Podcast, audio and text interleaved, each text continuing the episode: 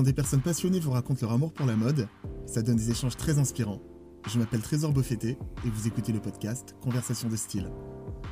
Dans cet épisode, je suis avec Camille Darmaniac, fondatrice de Storia, un e-shop qui déniche pour vous des trésors vintage. Une conversation aux accents rétro qui, je l'espère, va vous plaire. Bonne écoute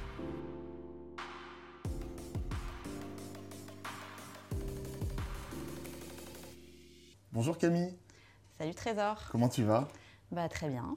Merci hein, de m'accueillir chez toi Bah, merci à toi d'être venu jusqu'à moi. avec un petit café. C'est parfait pour commencer. Euh, Est-ce que tu peux te présenter euh, ainsi que ta marque? Oui, alors euh, bien, je suis Camille et j'ai créé Storia, qui est une marque de vêtements vintage pour femmes depuis maintenant un an et demi.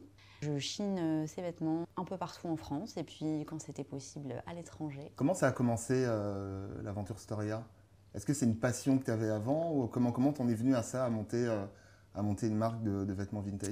Alors moi de, de métier, je suis styliste, donc euh, ça fait à peu près, je travaille dans la mode pendant euh, 15 ans. Donc j'ai fait plein de choses différentes. Euh, Je travaillais pour euh, des marques haut de gamme et d'autres, euh, des, des grandes enseignes aussi. Tu peux en parler? Tu peux, don- tu peux donner les noms des marques dans- pour lesquelles tu as travaillé? Euh, oui, bien sûr, j'ai travaillé pour. bah, j'ai démarré dans l'enfant, donc c'était pour une petite marque Lily Gaufret, qui était le groupe Zani à l'époque, donc c'était un très le groupe numéro un euh, en Europe pour l'enfant. Et puis euh, après, j'ai euh, j'ai fait du freelance, en gros, pour Irène Van Riep, qui était une créatrice très connue à l'époque. Ensuite, j'ai fait aussi de l'accessoire, je travaillais pour des petits créateurs qui, qui étaient moins connus. Au bout de plusieurs années de freelance, j'ai eu envie d'un peu de stabilité et euh, du coup, je suis rentrée chez Etam. Ok, d'accord. Tu es resté combien de temps chez Etam? Cinq ans. D'accord. Ouais, bonne durée, hein, c'est bien. Ouais, 5 ans, donc j'étais sur le prêt-à-porter et euh, bah, j'ai appris beaucoup de choses euh, chez Etam, mais c'était pour moi une, vraiment une manière différente de travailler parce que euh, bah, c'était une, une- une marque de grande distribution, on va dire, avec beaucoup beaucoup de références, donc euh, par, par, par saison, donc euh, très différent de ce que je connaissais avant. Et ensuite, eh bien euh, voilà, j'ai appris beaucoup de choses, mais j'ai eu aussi envie au bout de 5 ans de, bah, de, de faire autre chose. La mode pour moi c'est une passion depuis toujours. J'avais envie de faire autre chose, mais je savais pas encore quoi. Donc j'ai commencé à réfléchir à ce que je pourrais faire, ce que je pouvais proposer à mon niveau, parce qu'il y avait quand même un quelque chose qui me, qui me gênait de plus en plus, qui était euh, vraiment le côté euh, bah, écologique. D'accord, ouais. Parce que, euh, bah, parce que la mode, on va pas se le cacher, c'est un des plus gros pollueurs mondial. Et puis ce rythme vraiment effréné de, Des collections. euh, euh, des collections, de toujours devoir produire, de, dans des, dans des, enfin, dessiner tout le temps, tout le temps, tout le temps, c'était vraiment devenu, euh, bah, j'avais plus envie de ça. Donc, qu'est-ce que j'allais pouvoir faire d'autre Euh, Puisque, en fait, moi, mon truc, c'est vraiment la fringue depuis, toujours. Euh, eh bien, euh, eh j'ai réfléchi et j'en suis, venue petit à petit à, ce que je fais maintenant, donc Storia. Les fringues vintage, c'était.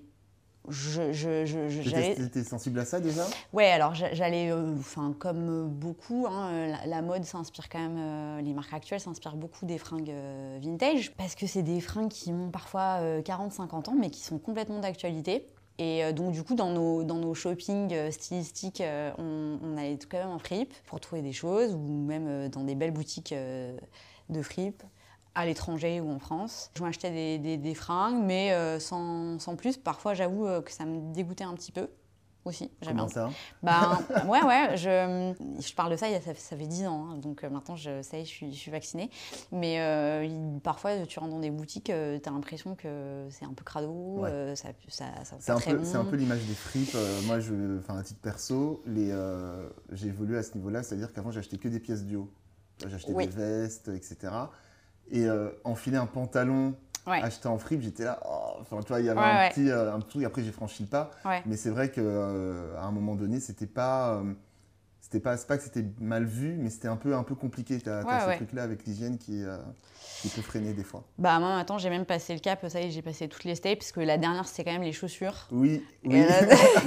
Et là, c'est bon, j'ai passé le, le cap des chaussures. Mais bon, après, voilà, moi, je, je sélectionne toujours des choses qui sont en super bon état. parfois, on fait un petit peu de, couture, mais c'est juste pour des petits, des petits défauts et, et voilà. Ok.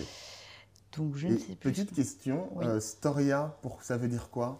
Alors Storia, ça veut dire, bah, c'est l'histoire en italien. D'accord.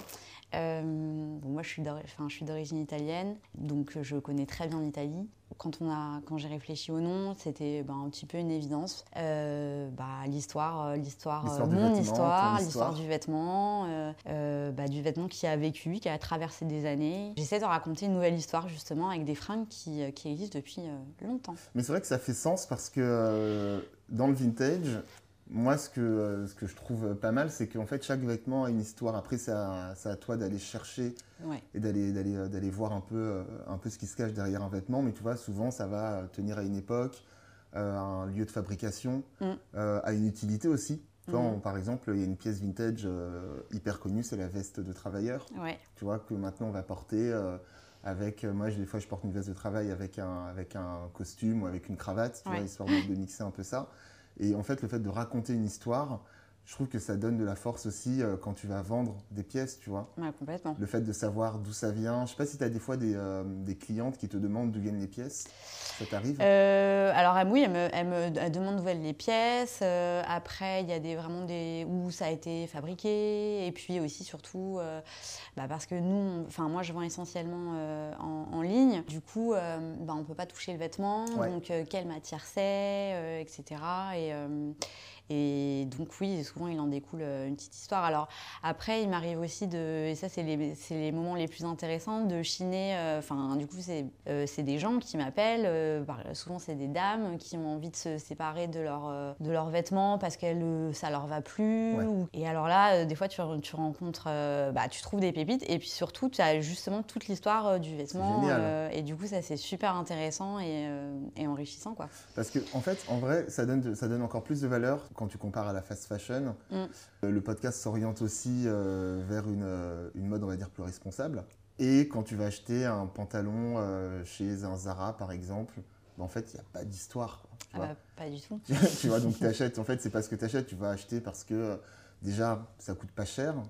Après, l'argument du prix, je pense que ça devient un faux, un faux argument parce qu'on a des marques, des nouvelles marques qui émergent, qui arrivent à avoir un positionnement prix, je trouve, qui est assez qui est assez, on va dire, honnête. Je ne sais pas si c'est le bon mot, mais, euh, mais qui est assez honnête. Et aussi, tu vois, le, vintage, même si tu vends au même prix que du neuf, tu as dit tout à l'heure que tu as des pièces qui ont 20, 30, 40 ans. Mm. Et en fait, ça montre aussi une qualité du vêtement que tu peux garder. Ah oui, c'est sûr que les, les, pièces vintage, euh, enfin les, les, tissus qu'on utilisait euh, vraiment avant, enfin pour qu'ils tiennent, hein, parce que même moi j'ai pas mal de, de, pièces 70. Donc, bah ouais, tu vois. Et le ça truc, fait 50 ans là. ouais, c'est 50 ans et c'est, mais genre le truc il bouge pas quoi. Mm. Et même, euh, alors pour être vraiment rentré dans le technique, euh, parfois, tu as des. Alors, le polyester, c'est vraiment une qualité qui est, pas, euh, qui est beaucoup, beaucoup utilisée actuellement dans la fast fashion. Et c'est pas une fibre naturelle, donc c'est très enfin polluant. Euh. On l'utilisait aussi, euh, ça, en fait il a commencé dans les années 80 à être utilisé et on l'utilisait du coup pas mal euh, à ce moment-là. Mais ce polyester-là que tu... donc souvent c'est des blouses ou des chemisiers ou des robes, souvent imprimées, ce genre de choses. L'image, les chemises hawaïennes par exemple, c'est... ouais, ça peut être... Alors ça, ça peut être aussi de la viscose, mais c'est enfin voilà, c'est plutôt... Bah, par exemple, tu vois, le, ce chemisier-là fleuri, bon, du coup, vous ne le voyez pas. Mais, euh, bon, voilà, ce, genre de pièce-là, c'est vraiment une qualité différente euh, de ce qu'on peut utiliser maintenant. Et, le, et c'est vraiment euh, impressionnant, quoi, je trouve. Moi, vraiment, mon truc, ce que j'adore chiner par-dessus tout, et je pense qu'il représente un peu je t'emboîte peut-être le pas sur ta question, mais ce qui représente pour moi, euh, enfin vraiment Storia, c'est euh, bah, tout ce qui est euh, la maille en fait, donc tout ce qui est les tricots, mm. tout ce qui est tricoté, et je trouve qu'on, c'est des, on trouve des pépites qui sont avec des broderies main. Bah comme le, cardigan que tu portes là, enfin. de toute façon, ça, on, le verra parce que je te prendrai en photo pour illustrer le podcast. Mais c'est typiquement, enfin pour moi, ça représente vraiment la, la marque Storia. Ouais, euh, c'est des qualités incroyables qui, encore une fois, ont un certain nombre d'années, qui n'ont pas bougé. Et c'est surtout moi ce que je trouve hyper intéressant. Surtout, j'aime beaucoup les, aussi les blues et le travail de la broderie, carrément artisanal, qui se, malheureusement se perd beaucoup. Du coup, je suis fascinée et euh, pour moi, chaque fois que je trouve euh, un, un, tricot ou une blouse comme ça travaillée, ça me, ouais, justement, ça me, ça me fait voyager et ça me raconte une histoire en fait, euh, même de le, la brodeuse qui l'a, bah, qui l'a fait. Ouais, t'imagines tout le travail qu'il y a derrière. Exactement. Mm. Tu commençais à parler justement de, de, de style, du style Storia. pour toi, c'est quoi avoir du style? Alors le style pour moi, bah, c'est quelque chose justement, alors c'est quelque chose déjà de très personnel qui aussi représente la personnalité de, chacun et c'est quelque chose qui est capable justement de, traverser euh, bah, les années. Donc on revient toujours au vintage. Je peux porter une pièce, un flair 70, euh, euh, donc il y a 50 ans, taille haute et qui est super à la mode maintenant. Ouais enfin super tendance du coup, et mm. donc super stylé, alors que le truc il a 50 euh, ans. Coco Chanel qui disait ça et qui pour moi reflète exactement euh, ce qu'est le style. Je crois que c'était bah, la mode passe et le style reste en fait, tout simplement. Une phrase, une phrase célèbre. Ouais. Toi, ton style, tu le définis comment? Alors moi, je suis, enfin, mon style est assez simple. J'aime bien, par contre, avoir toujours, euh, enfin, j'essaye d'avoir toujours une belle pièce souvent c'est le haut, travailler. Donc euh, j'aime beaucoup. Bah, en fait, je, je, vends un peu ce que, ce que j'aime porter. Hein. Un beau pull, euh, une belle euh, chemise brodée. Et par contre, après, en bas, je suis, je suis assez. Pièce de bas, c'est jean. Ouais, j'aime bien mixer avec, voilà, parfois même une paire de baskets. Enfin, quelque chose de. En fait, je suis plutôt simple. Et en fait, le truc qui est frappant, c'est que ta marque, en fait, c'est toi. Donc du coup, il y a un vrai lien entre ton style et ce que tu vas vendre ouais. au nom de Storia. Oui, ouais, tout à fait. Tu arrives à sortir un peu de ça ou euh, tu te dis euh, les vêtements que tu vas vendre, il faut que ça te plaise à toi d'abord? En vrai, j'essaie de, de sortir un peu de ça parce que il en faut un peu pour tous les goûts. Mais en fait, instinctivement, quand je, quand je, quand je trouve et quand je cherche les vêtements, ben, je prends forcément euh, ben, des vêtements qui me procurent une émotion. Donc, c'est des choses que j'aime bien. Donc, euh, exemple, en ce moment, il y a, il y a une forte tendance sur les années 90 qui reviennent vraiment. Mmh vraiment au goût du jour. Moi, c'est des choses qui me qui me parlent pas forcément et qui me qui me passionnent pas, donc euh, je les je les achète pas quoi. Ok, d'accord. Ouais. Et j'ai une question, c'est plus, euh, c'est plus personnel. Du coup, toi, tu es une passionnée de mode, de fringues. Ouais. C'est pas dur quand tu arrives et que tu trouves une, une super pièce de la vendre, t'as pas envie de la garder pour toi? Ouais, alors si, tout le temps. tout le temps. Enfin, comment, comment tu fais? Pas tout le temps, mais très souvent. Bah, je me fais vraiment violence en fait et du coup je m'interdis de, de garder des trucs Parfois, je m'en garde certains hein, quand même, mais très peu. Euh, parce que aussi, je suis super contente de, et j'ai une satisfaction vraiment personnelle de me dire bah, cette pièce-là, euh, je l'aime, j'aurais vraiment aimé la porter, mais en fait, euh, je vais pouvoir la proposer à quelqu'un et elle fera peut-être le bonheur bah, de quelqu'un. Et du coup, ça, c'est vraiment quelque chose qui me plaît. Du coup, bon, je me console comme ça. Et comment tu as, quand je sais, je te demandais ton parcours au début du podcast. Quand tu as créé Storia, c'est quoi? C'est partager ta passion? Proposer quelque chose de nouveau? Euh, Quand j'ai créé Storia, c'était euh, vraiment... Euh, bah, c'était, il y a plusieurs choses. Il y avait le côté écologique et idéologique de, de l'actualité et vraiment les choses que j'avais plus envie de faire. Euh, mais en même temps toujours en restant dans l'univers euh, des fringues. Donc en fait, euh, ça m'est paru un peu comme une évidence. Après, oui, c'était vraiment partager ma... Bah, après, du coup, c'est partager une passion, essayer de raconter une histoire autour de ce que tu, de ce que tu trouves, de ce que tu vends. Je relance juste sur ce que tu viens de dire là, c'est assez intéressant. Quand tu travaillais par exemple pour Etam, ouais. du coup tu as, vu des, as vu des choses sans dire oui, j'ai vu des trucs horribles, etc. Si là tu devais refaire un peu le chemin toi, de, ton, parcours, est-ce que le, fait de bosser dans des, dans des grosses enseignes, tu le referais par exemple? Euh, non, je alors maintenant, à l'heure actuelle, je ne le referai pas. Bon, Etam, ils font très attention avec qui ils travaillent, etc. Euh, vraiment, ils ont des audits, donc ça, il n'y a pas de souci à, ce niveau-là. J'ai appris énormément de choses. Euh, donc finalement, euh, je regrette rien. Après, je suis restée 5 ans. Après, pendant. T'as bougé un peu Non, en fait, pendant. déjà, j'ai mon, mon, petit garçon, donc pendant 8 mois, j'ai pas, été, pas été là. Donc, euh, bah, du coup, ça te fait de l'air et quand tu reviens, bah, les choses ont un peu évolué, changé. Euh, donc, euh, donc voilà. Non, je, je regrette pas, mais je le referai pas parce que, bah, parce que ça m'intéresse plus du tout en fait. Ok, d'accord. Donc là, tu vois, il y a, y a, une tendance au vintage, mais par les grosses marques. Tu vois, par exemple, tu as La Redoute qui fait ça. Tu as Aigle aussi, où en mm. fait, généralement, ils te, ils te de revendre des produits vintage, mais de la marque.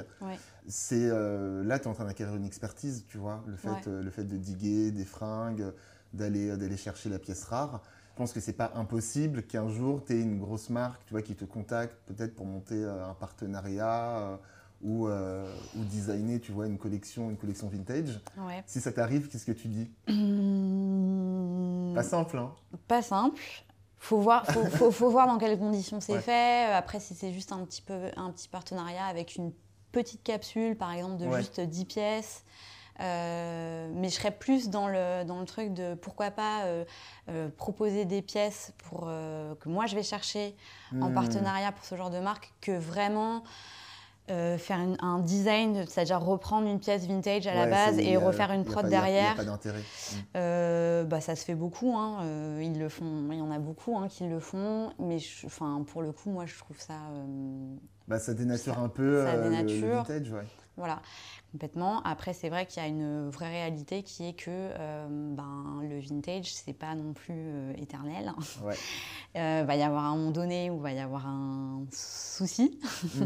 en termes de. Ouais, parce qu'on même en termes de renouvellement, tu vois, tu de parlais de, la qualité, de la qualité des vêtements. Mm. À titre perso, je suis pas certain qu'un. Après, ça dépend, les marques, etc. Mais les, si on imagine les friperies dans 20 ans, on trouvera pas les pièces qu'on euh, qu'on a maintenant et qu'on consomme maintenant, tu vois, Mm. qui, qui durent pas. Bah, très clairement. Après, tu, les- tu le vois beaucoup. euh, Enfin, moi, j'avais fait une journée, euh, parce que ça m'intéressait, je trouvais ça vraiment chouette. J'avais fait une journée bénévole chez Emmaüs, où j'étais dans leur centre de tri pour les aider. Et du coup, euh, ben, en fait, le, centre de tri, je t'explique rapidement comment ça se passe. Euh, il y a des, des containers énormes de fringues. Donc, euh, et en fait, c'est trié par, euh, ben, qu'est-ce que c'est? Bon, Il y a une nana qui voulait fringues, euh, enfin, qui voulait premier sac, et puis après, c'est trié, c'est dispatché. Est-ce que c'est du vintage? Est-ce que c'est bah, de la seconde main? Donc, la seconde main, c'est du coup des fringues qui ont déjà été portées, mais de marques modernes. Ouais. Euh, après, est-ce que justement euh, c'est d- des marques, donc, euh, ou est-ce que c'est de la fast fashion? Et tu vois, donc du coup, déjà dans, ce- tout ce tri qui est fait, donc il y a très. Alors, en termes de proportion, je saurais pas te dire exactement, mais si je peux te dire que euh, sur, euh, sur un sac, par exemple, il va y avoir euh, 2% c'est du vintage. Euh, après, c'est. euh, Enfin, 95% c'est de la fast fashion. D'accord, ok. Et après, tu as le reste euh, qui est euh, des marques euh, actuelles, euh, type, euh, je sais pas, euh, Mage, des hauts, Sandro, euh, Bache, ce genre de marques-là. ok. Du coup, tu as beaucoup de. Donc déjà, déjà, tu vois quand tu fais le tri que Que les- euh, les produits vraiment vintage, Ouais, enfin, sont minoritaires, quoi. ouais, vraiment. Ok, d'accord. En tout cas, bon, là, là, en l'occurrence, c'était des gens qui donnent, puisque c'était euh, c'est des dons euh, chez Emmaüs. Mais, euh, mais oui, ça va, de- ça va devenir de plus en plus compliqué. Et après, ce qui est sûr, c'est que la, la qualité ne durera pas, euh, c'est ce qu'on en parlait tout à l'heure. La qualité des pièces vintage, c'est pas du tout la même que, bah, que, que, les, que la qualité des marques actuelles. Ouais. Donc, euh, ouais, je sais pas. Ouais, c'est vrai qu'on n'y pense pas parce qu'en fait, on, on pousse tout le monde en fait, à consommer responsable, à se tourner vers le vintage. Moi, il y a un truc, j'en parlais avec euh, Ama Ivy, que j'ai eu dans le, dans le podcast euh, il y a quelques semaines. En fait, il a une marque qui s'appelle Marché Noir. Ouais. Euh, et en gros, donc, il crée des pièces qui sont d'inspiration euh, d'inspiration africaine. Euh, et ils font aussi du vintage. Et en fait, il m'expliquait, j'ai beaucoup appris en parlant avec lui. Comme toi, tu viens de le faire, tu vois, il y a le vintage, il y a la seconde main. Il me parle aussi de pièces antiques Oui. qui ont genre 100 ans, Ouais, ouais, ouais. incroyables. Ouais. Euh, et, et du fait que, ben, à un moment donné, euh, plus tu vas pousser les gens à consommer, à consommer ça, moins tu vas avoir de, euh, de pièces disponibles. Et après, tu vois, c'est le système de l'offre et de la demande. Après, ça, c'est moi qui, qui anticipe ça, mais avec des prix qui vont augmenter aussi. C'est-à-dire Oui, que oui. quand tout le monde en veut, ben, à un moment donné, tu vois, on les fabrique pas, il faut les chercher. Donc, du coup, c'est. Euh, Bah, ça se. Enfin, oui, après, je le vois même. Enfin, là, maintenant, à l'heure actuelle. Ah, tu vois, tu euh, constates déjà ça? Oui, oui, bien sûr, parce que tu as, des, t'as une. euh, Enfin, vrai- après, bon, la, la tendance du vintage, euh, après, tu as, des, t'as, t'as- t'as aussi une, une mode, des, choses qui, des pièces qui sont plus recherchées et demandées Ouais. que d'autres. Et donc, forcément, les prix, ils augmentent. Ok. Parce que ça devient de plus en plus compliqué de les trouver. Et, et oui, c'est exactement le système de l'offre et la demande. Et tu vois, à ce, à ce sujet, là, en fait, je sors complètement de, de- Oui. du podcast parce que euh, ce que tu dis est hyper intéressant euh, et j'aime- j'ai envie d'avoir ton avis là-dessus. Tu as des, t'as des personnes, euh, et ça peut être compréhensible aussi, qui vont se dire, en fait, pourquoi je vais dépenser autant pour une pièce vintage que pour une pièce, une pièce neuve? Là, on parle même pas de fast fashion, on parle juste d'ancien et Ouais. de neuf. Qu'est-ce que toi, tu pourrais leur, leur répondre à ces gens-là? Euh, pourquoi je vais dépenser autant en vintage Ouais. que, alors que je pourrais l'avoir neuf? Ouais. Euh, bah Parce que pour, enfin, alors pour moi, c'est pas du tout la même pièce. Je reviens toujours à la même chose, mais c'est une, une qualité de, de- de tissu ou de maille tricot qui, euh, qui existe presque plus. Un savoir-faire, parce que beaucoup de pièces vintage sont quand même faites, euh, après ça dépend des années, mais il y en a pas mal qui sont faites à la main. Mm. Euh, même cousues. Moi j'ai des robes, elles sont cousues main. Enfin, Wow. genre euh, truc de dingue. en fait, c'est dans le détail, la finition, euh, des choses que franchement maintenant tu, tu vois presque plus quoi. Toi, tu as, un œil, toi, tu as l'habitude de, de diguer, de rechercher. Qu'est-ce que tu pourrais donner comme conseil à quelqu'un qui euh, va dans une friperie pour, pour bien choisir euh, un vêtement? Tu parlais des détails. Qu'est-ce qu'il faut regarder, par exemple? Euh, bah, tu peux regarder l'étiquette. Euh, Il y a des, forcément des gages de qualité quand c'est du made in France, quand c'est du made in Italie, euh, enfin vraiment l'Europe. La qualité, donc après bah, c'est au toucher ou si tu connais pas trop, bah, tu regardes sur l'étiquette. Parfois, alors souvent les étiquettes euh, vintage, des fois il y en a plus. hein, Ouais. euh, c'est vrai. Mais bon, si c'est de la, si c'est de la soie ou euh, parfois, bah, voilà justement ce, ce- ce genre de choses. Regardez aussi, euh, parfois on le voit pas trop dans une boutique. euh, bah, moi je regarde souvent si c'est pas, s'il y a pas des taches ou s'il y a pas des Ouais, trous. parce regardez l'aspect l'aspect général. ouais. l'aspect général. Et puis après, il faut quand même essayer. Quoi. Moi, j'essaye. euh, Enfin, surtout pour les bas, d'ailleurs. Parce Ouais. que bon, le haut, euh, ça va, mais les bas. Euh, D'autant plus que en fait, les fringues vintage euh, ne taillent pas du tout. Enfin, quand tu te réfères à l'étiquette, bon, ça, faut le savoir, Ouais. ça taille pas du tout comme ce qui est écrit sur l'étiquette. Exemple, un 40 vintage, c'est pas du tout un 40 actuel. Ouais. C'est plus petit. Donc, euh, surtout pour les bas, c'est compliqué, quoi. Moi, je le vois hein, des fois quand. Ben, tu vois, là, j'ai un costume vintage. Je crois que je l'ai acheté chez Guérissol. Ouais. Et en fait, le pantalon est trop court. Ah ouais. Mais en fait, je le voulais trop.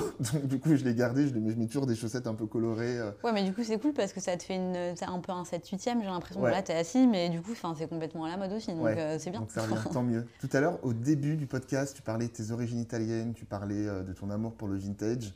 Moi, il y a une question que j'aime bien, que j'aime bien poser, c'est euh, quelles sont tes figures de style?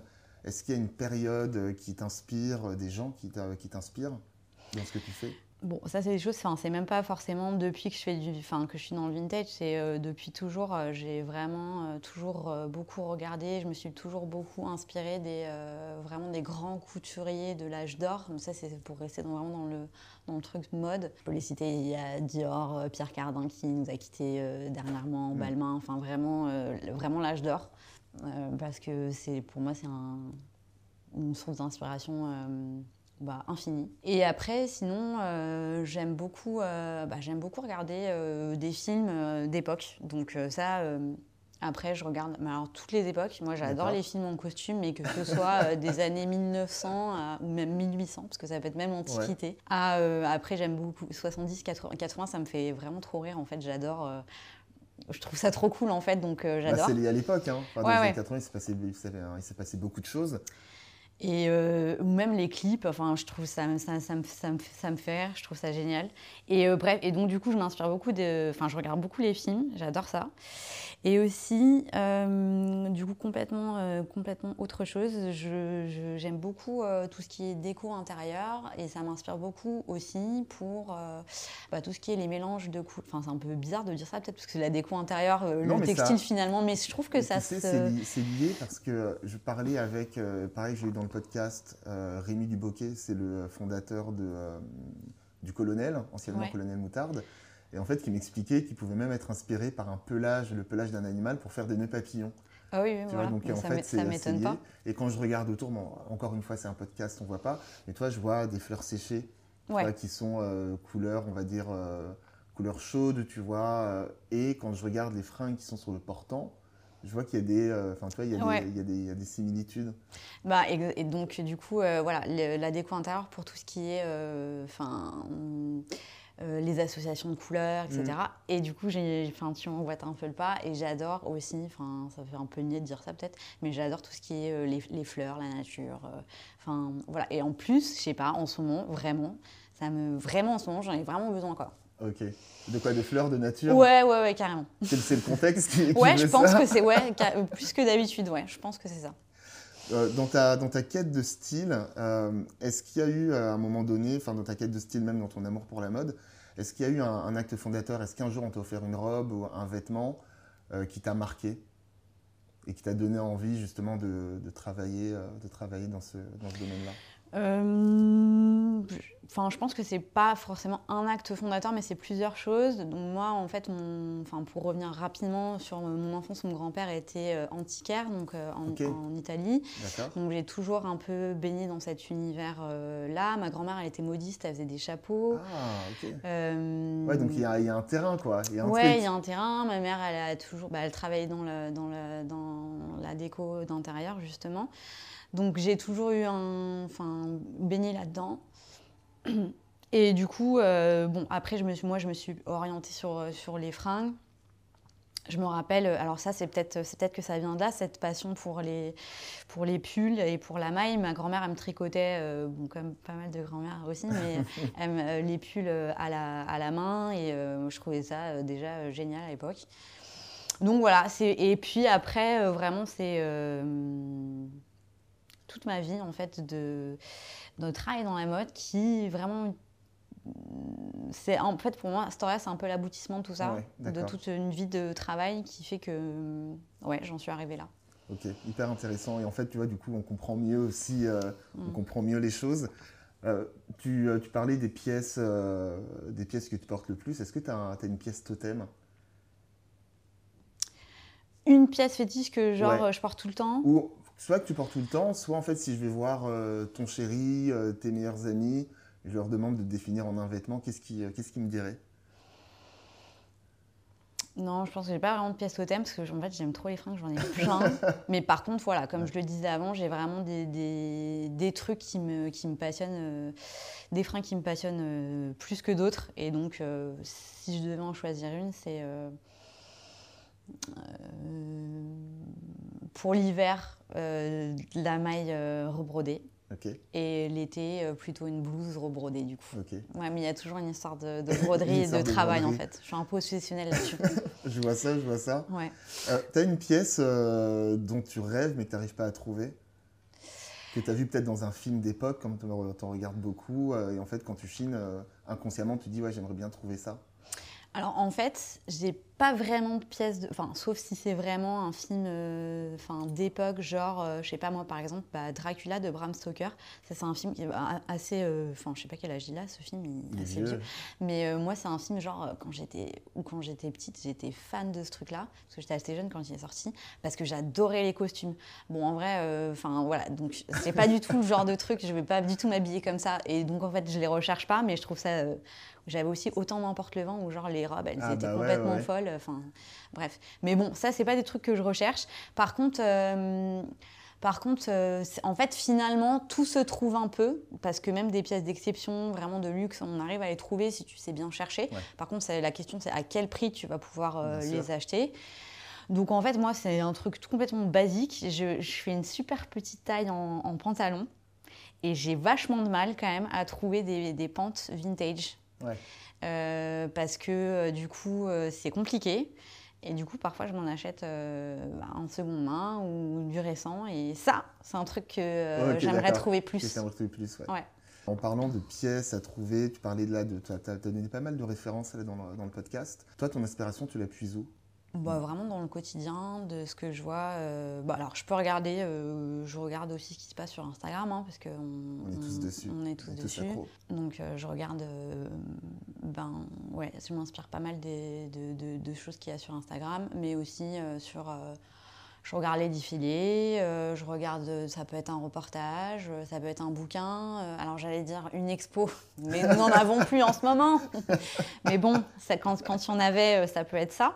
Euh, l'inspiration, du coup, euh, hyper important. Est-ce que toi, tu, euh, tu, penses que tu inspires ou que tu influes les gens qui t'entourent? Moi, j'ai pas trop la prétention de dire que j'influe sur les gens qui m'entourent. Non, je pense pas. Par contre, si je peux juste apprendre aux gens peut-être à aimer et comprendre un peu plus le vintage, genre à réussir un petit peu ce que j'ai envie de faire. Ok. Qu'est-ce qu'on peut te, te souhaiter de stylé pour la suite? En termes de projet pour ta marque, le développement euh eh ben, bah de, que, grand, euh, faire grand, que Storia grandisse. Alors, comment, il peut, comment elle peut grandir, cette, euh, cette entreprise? Elle peut de plein de manières différentes. Euh, T'imagines déjà des choses là? Ouais, j'espère. Alors, déjà, bon, ça, c'est vraiment dans un futur proche, mais j'espère qu'on pourra faire beaucoup plus de, pop-up euh, bah, parisiens ou même ailleurs en France, parce que euh, bah, quand j'en fais, c'est vraiment chouette quand même de pouvoir rencontrer bah, ta cliente et puis même d'autres passionnés qui font la même chose que toi. Euh, l'échange avec les gens, parce que du coup, euh, comme on vend euh, bah, essentiellement en ligne, tu l'as beaucoup différemment. Du coup, ça, c'est vraiment chouette. Et j'aimerais en faire de plus en plus. Et pourquoi pas aussi faire des choses qui durent plus longtemps, sur une semaine, deux semaines, un mois. donc ça, mais bon, là, on verra. Euh, et euh, sinon, après, euh, je voudrais développer, continuer de développer bah, l'idée. Donc après, ça peut s'étendre, ça peut s'étendre à l'homme, ça peut s'étendre à l'enfant, ça peut L'homme, ça serait cool. Hein. Tu ferais, déjà, tu ferais un heureux qui est en face de toi. ouais, ouais, ouais. Après, moi, j'ai toujours bossé dans la femme, donc je pense qu'il y a un, œil très féminin. Mais donc, il faudrait vraiment que je me penche sur le sujet, mais. Mais euh, donc voilà, donc euh, l'homme, l'enfant, la déco, euh, les, bijoux, enfin en fait le le, le champ des possibles est large, et hyper large, ouais. Et pourquoi pas aussi, j'en viens aussi un petit peu à la seconde main, et parce que aussi finalement le vintage n'est pas inépuisable. la seconde main, il y a plein de belles pièces que tu peux trouver, et je pense que ça peut plaire aussi. voilà, donc pourquoi pas s'étendre à ça. Bah écoute, je te souhaite le meilleur hein, du coup pour la suite. Merci beaucoup. Merci de m'avoir reçu chez toi. Bah, merci à toi, c'était chouette de discuter avec toi. À plus. À bientôt. Merci d'avoir écouté ce podcast. J'espère vraiment que cette conversation vous a plu. N'hésitez pas à me faire un retour sur le compte Instagram Conversation de Style. Vous pouvez aussi vous abonner à ce podcast sur toutes les plateformes d'écoute en laissant un commentaire cool et un maximum d'étoiles. A très vite et d'ici là n'oubliez pas, les modes passent, le style est éternel.